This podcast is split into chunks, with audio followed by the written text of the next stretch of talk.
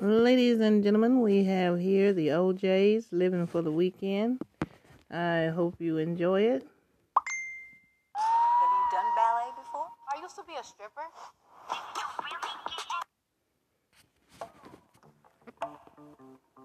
Let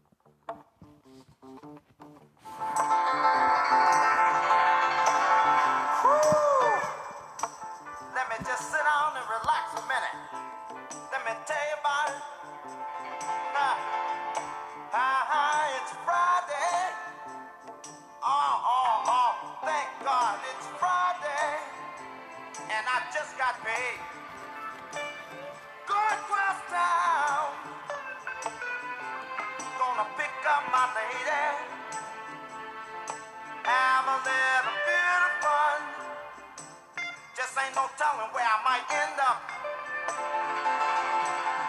You might see me on the east side, ha, the west side. I'm even going across the bridge, oh, cause I, cause I, cause I hear they really get down over there. Oh, to myself,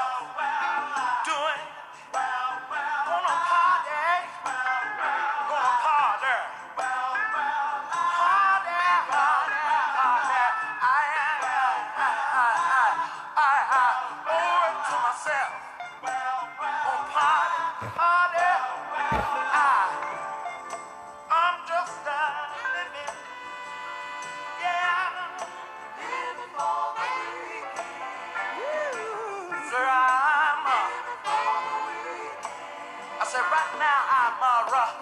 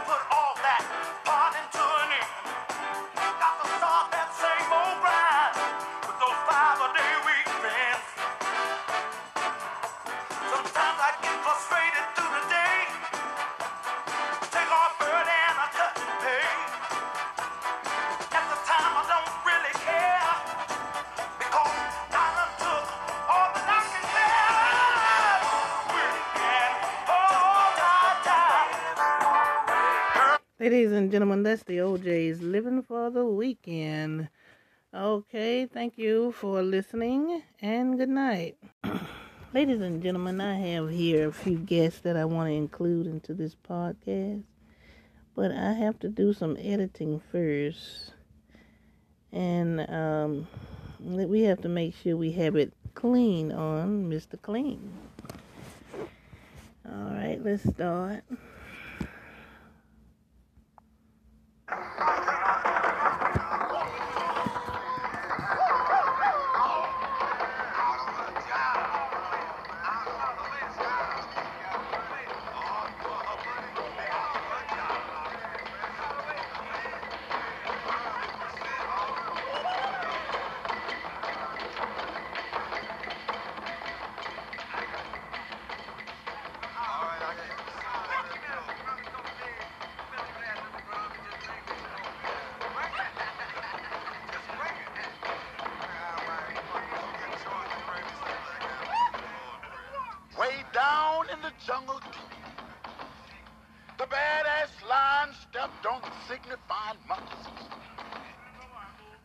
Badass lion stepped on the signifying moccasins. the monkey said, motherfucker, can't you see while you standing on my goddamn feet? Right on. The lion said, I ain't heard a word you said.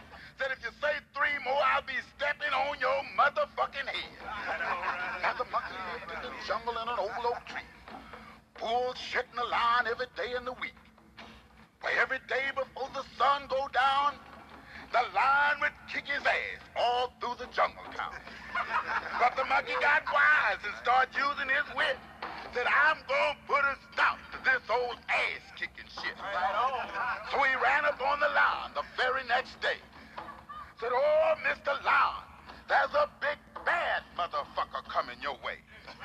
And when you meet, it's gonna be a goddamn sin. And wherever you meet, some ass is bound to be.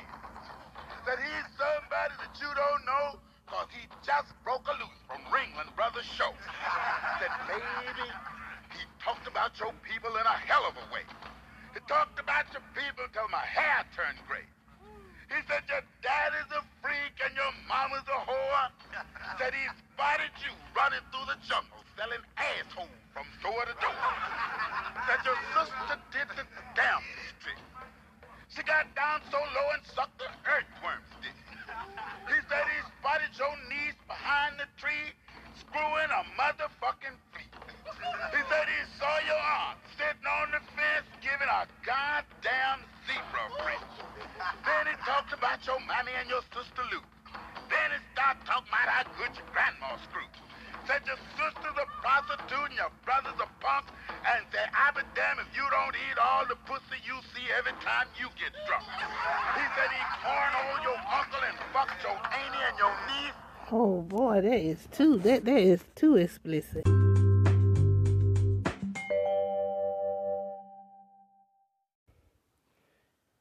David Cay Johnston, a book called The Making of Donald Trump is your latest, and you say in the book that in the spring of 2016 you talked to Mr. Trump on the phone. What was that about?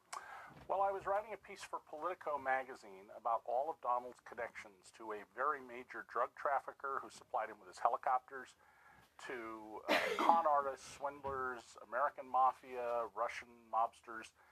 And uh, Donald had sent an email by me asking if he wanted to comment with about 20 points, and he called me. And the essence of the conversation was, you know, you've written a lot of things I like, Dave, but uh, if I don't like what you write, I'm going to sue you.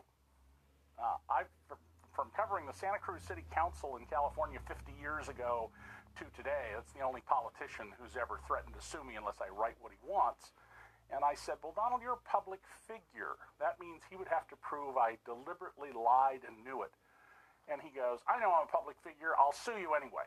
And I think this is indicative of Donald's character and his authoritarian approach. You do it the way I want it, or I will make life difficult for you. What, what do you remember reacting to when he said that? What, what was your. Uh, uh, people threaten to sue me a lot of times. Um, it just goes with the job. 1988 in Atlantic City, you say you met him for the first time. What were the circumstances? Well, I had left the Los Angeles Times, uh, where I'd spent 12 years, to go to Atlantic City for the Philadelphia Inquirer. I believed we were going to see casino gaming spread all across America, which it did. And I wanted to examine whether government really could clean up this business that was traditionally run by uh, vice lords and crooks. And within a couple of days, I met Donald. I immediately recognized Brian that he's P.T. Barnum. He's selling you tickets to the Fiji Mermaid and the Amazing Two-Headed Woman.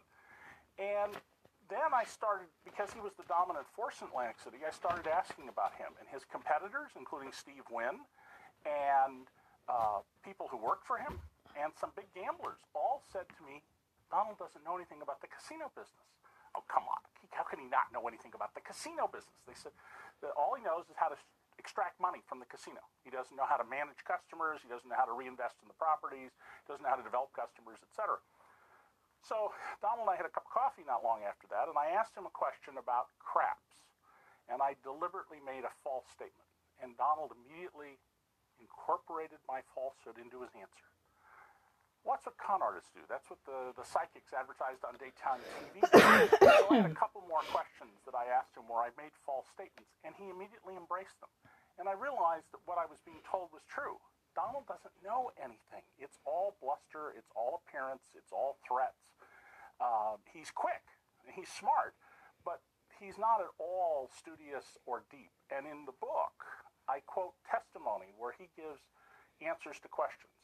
Uh, one of them, my students at Syracuse University, who are law, third year law, and graduate business students, at the end of my course can answer the question like this. Anyone who's been to the Wharton Business School can answer like this.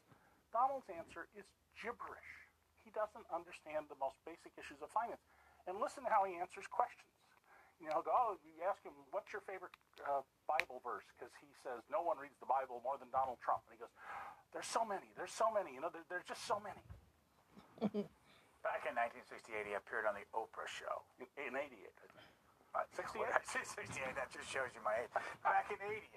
28 years ago, what do you think? Well, first of all, that was the year he asked George H.W. Bush to make him his running mate as vice president, and instead Dan Quayle got the job. Donald has been talking about running for president since 1985. And 12 years later, in 2000, he ran and he said, I'm going to be the first person to run for president and make a profit. So this is indicative of Donald. Donald will tell you whatever he thinks is in his interest at the moment. That's what con artists do. They tell you whatever's in their interest, whatever they think you want to hear, and what will get you to do whatever it is they want. What are your own politics? Well, I'm a registered Republican. Before that, I was registered in uh, Tom Golisano's party in New York, but I'm not a political person. I've voted for people on every line that's ever appeared on a ballot I'm on for different offices. I don't like politics. This is one of only two campaigns in the last 40 years I've covered. I did the, for the LA Times the governor's race in 1976 in Nevada and hated covering it. I don't like covering politics. I'm a policy guy. Um, I am a, uh, someone who believes that we should be using the government for the purposes, the six noble purposes in the preamble, to establish justice, promote the general welfare. Um, and in fact, I'm, I'm developing, I hope, a new course to teach at uh, Syracuse, which is how we got the Constitution and what it's about in context. You say in the book that uh, the Trump family really haven't been voters.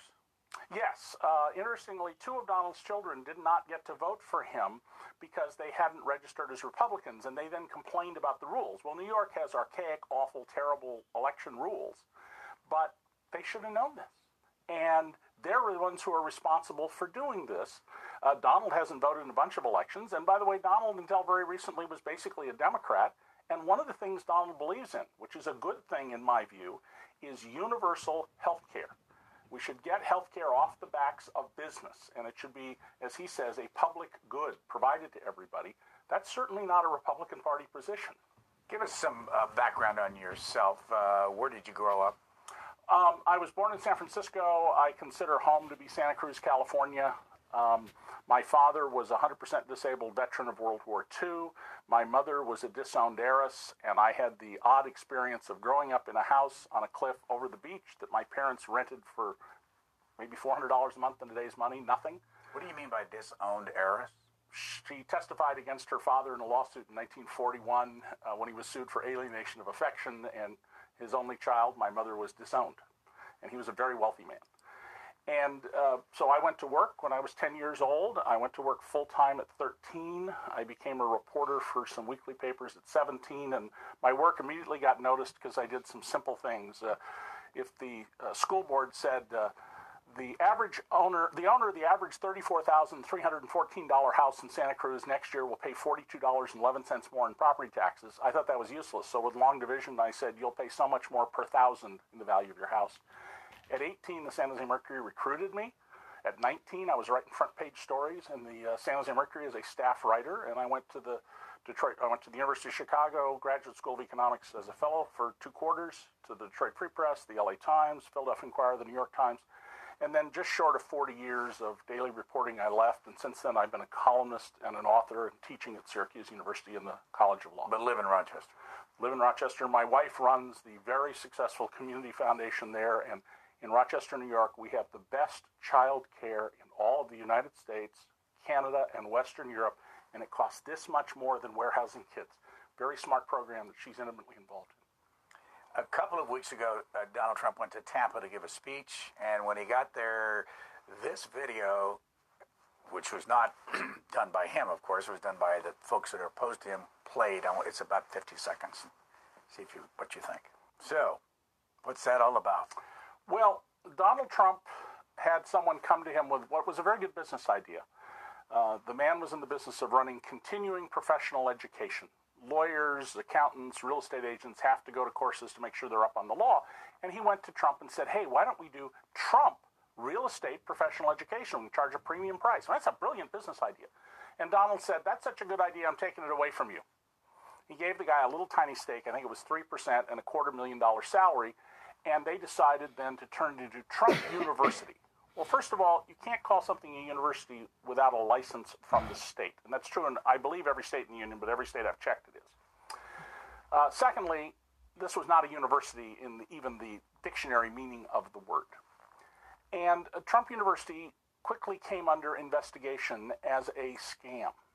Uh, people paid $1,500, and what they got for that were high pressure sales tactics where the faculty would stand over them and tell them how to call banks and borrow more money on credit cards so they could pay $35,000 to get the full Trump University package. Donald did a promotional video. Trump University is all about success. You're going to have success. We're going to have the best faculty and adjunct faculty. They will be hand-picked by me, the best of the very best. You'll get a better education than at the best business schools, and I know because I went to the best one. He didn't, by the way. He went to the undergraduate program at Wharton, not its graduate program. Well, it turned out that the faculty uh, knew nothing about real estate. They included the manager of a fast food joint, two people in personal bankruptcy, and a lot of people with experience, Brian, in high pressure sales tactics, as with getting people to run up their debts. And by the way, if you've run up your debt and borrowed as much as the banks will possibly give you to pay for the Trump University, how would you have any borrowing capacity to buy real estate? So the New York State Attorney General brought a lawsuit over this. Uh, Donald was uh, told to stop using the word university. He ignored it for several years. Um, the Texas Attorney General's office did an investigation, and Pam Bondi, the Attorney General of Florida, uh, said publicly she was thinking about joining the New York investigation. She and Donald had some kind of communication. Uh, they also, the, the Trump, Donald J. Trump Charitable Foundation then made a campaign contribution to Pam Bondi. Now, charitable foundations cannot be involved in political activity. This should cause the revocation of their status as a nonprofit. The Bondi campaign manager was asked about this, and the Florida newspapers reported that we're perfectly comfortable with the gift from the Donald J. Trump Foundation, which is astonishing. Uh, Pam Bondi's a lawyer. She knows better than this. She also decided not to participate in the New York Attorney General's investigation. And these, uh, this ad, which is pretty brutal, uh, is about fundamentally Pam Bondi. It's about the Attorney General who accepted this gift. And by the way, the Trump uh, people tried to cover this up. They argued, and I explained in my book, that it was money to go to a particular group, an anti abortion group uh, that teaches people how to uh, protest uh, against our current abortion laws. They didn't get any money. Then they said it was this outfit in California, they didn't get any money. And they said, well, it was just a mistake. Well, if it's a mistake, Pam Bondi should have given it back and they should have directed the money to the organ- other organizations. They haven't done any of that. And it goes to a core issue about Donald. Donald has no regard for whatever the law is. He does what he wants to do. Has he ever been sued? Oh, he's been sued, according to USA Today, more than 4,500 times. He's been sued by workers he wouldn't pay, and there's a chapter in my book about that. He's been sued by vendors, and he's been sued by investors who say they've been swindled. Um, uh, right now, and this happened after I finished the book, uh, a Benjamin Moore paint dealer who supplied paint for the remake of the Doral Country Club that Donald owes uh, wasn't paid the last $34,000. And do a little business like that, $34,000, a big hunk of their year's profits. He sued. He spent over $300,000 on legal fees trying to collect his 34000 and a judge finally granted this Benjamin Moore paint dealer the power to foreclose on the Doral after Donald Trump's witness testified about why didn't you pay the 34000 Your contract said you had to. Mm-hmm. Mr. Trump feels he has paid enough. And Donald does this all the time. He'll take the work you do for him, he'll use it, and then he'll say, I'm not going to use it. It's crap. I'm not going to pay you for it. And if you go to a lawyer and it's $34,000 or even 100 they'll tell you, you're going to spend $300,000 on lawyers to fight Trump? And he's done this again and again and again and again and again. This book was published by What publisher? Melville House Press, which is a little outfit in Brooklyn and in London that do something. When I did my very first book, which you interviewed me about, Temples of Chance, back in 1992, um, uh, I complained back then that my publisher was doing everything on paper and they were slow and they're efficient. I said, somebody needs to make this modern and quick and modernize the book business. These folks did it. Wikipedia says it's a liberal publishing operation. I'm, you know, liberal, conservative, I don't care. I mean, I don't pay any attention to the politics of the people I work for. Uh, you know, I, when I was at the LA Times, they ran editorials sometimes that basically said, "Don't believe what that guy wrote." um, I don't, I don't, I mean, I don't care. I tell the people I'm writing for what I'm going to write, even when I was a reporter. They never tell me unless if it's breaking news. You know, airplane crash. We need you to be the rewrite man, and I would do that. I tell them what I'm going to do, and I've always done that. And, and if you do that, of course, eventually you wear out your welcome wherever you work. Where did you get the idea to do this book and when? Well, uh, Temples of Chance, I think all, all but one chapter has some reference to Trump in it because he was so dominant in Atlantic City. When Donald announced on June 16th, 2015, he was running, I got a hold of my literary agent right away and said, We should do a book. She called around and everybody said, He's not going to get the nomination. And I said, Yes, he might get the nomination. He's serious this time. And, uh, and I was particularly charged up by the fact that here he is giving this speech talking about murderers and rapists from Mexico, denouncing Muslims, and there are all these young people applauding these lines. And I thought, Midtown Manhattan is not a place known for racism and xenophobia. What did he do? Are these employees, or did he uh, bus people in? Where did he get this crowd? Well, a day or two later, the Hollywood Reporter revealed that they were actors paid 50 bucks each to show up and, and applaud on cue, which tells you what a fraud uh, Donald Trump is. And anyhow, nobody wanted to do a book.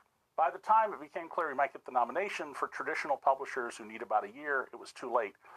And I had just given up on the idea. I wrote about 25 pieces about Donald for USA Today, Newsweek, National Memo, some other places. Many of them aimed at reporters, trying to say, this is what you should be asking, this is what you should be questioning. And then Melville House calls out of the blue and they asked, could we do the book in, I think it was three weeks? I said, no. But I said I can do it by a date that was uh, four weeks later. I wrote that book in 27 days.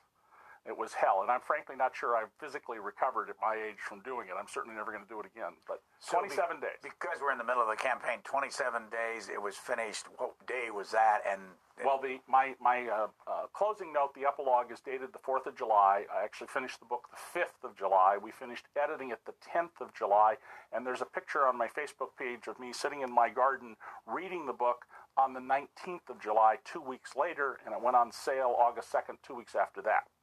And the German language edition went on sale August 30th. Uh, they had to translate into German. so lawyers. How ca- and by the way, you called him on this program already a con man and a fraud. How how concerned was the publisher that that they pull the lawyers in on this? Well, sure. Uh, this was vetted by a lawyer, and uh, uh, one of the things I don't do in this book is I don't break new ground in it because I knew we had to get it lawyered quickly. So what I've done here is connected the dots and pulled together my work, the great Wayne Barrett's work, probably the best reporter who ever worked in New York City, uh, pieces elsewhere, and I have this enormous collection of Trump documents. Uh, I used to have to rent two storage lockers to hold my files on Donald Trump, Barron Hilton, the LAPD, Jack Welch, and some other people, and now I've mostly got them digitized.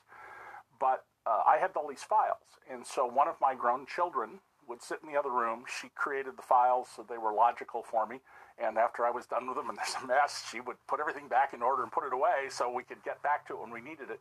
And the lawyer, I, I don't think the lawyer on this book changed more than 10 words. Uh, and I know that several times when he got to a paragraph, I went, oh, yep, wrong verb, fix that right now. Do you have any worries? Do you have, a, have to have an insurance policy to protect you? Well, the publisher has an insurance policy. Uh, if Donald's going to sue me, he's going to sue me. I was actually surprised Donald said that to me because we've known each other. He knows I don't intimidate. He's tried to intimidate me in the past. I mean, I'm a guy who hunted down an especially vicious murderer in a black on white murder. Uh, I've run into a burning building. I mean, maybe I have a screw loose somewhere that I don't have Where a fear that, by factor. the way? In uh, uh, Mountain View, California. Why did you do that? Get a better picture. I also ran two, towards two buildings people were in, but they got out of them before I got there, thank goodness. Uh, but you know, you do what you need to do in your job, and my job is to tell people facts they wouldn't know but for my work. So, you know, I've been tailed by the LAPD, by the government in Taiwan, uh, or people connected with it. Um, I've had lots of people threaten me. You know, it, it's it's my job, and you do what you need to do, or you don't do the kind of work that I do. So anyway, the, the lawyer changed very little in, in this book.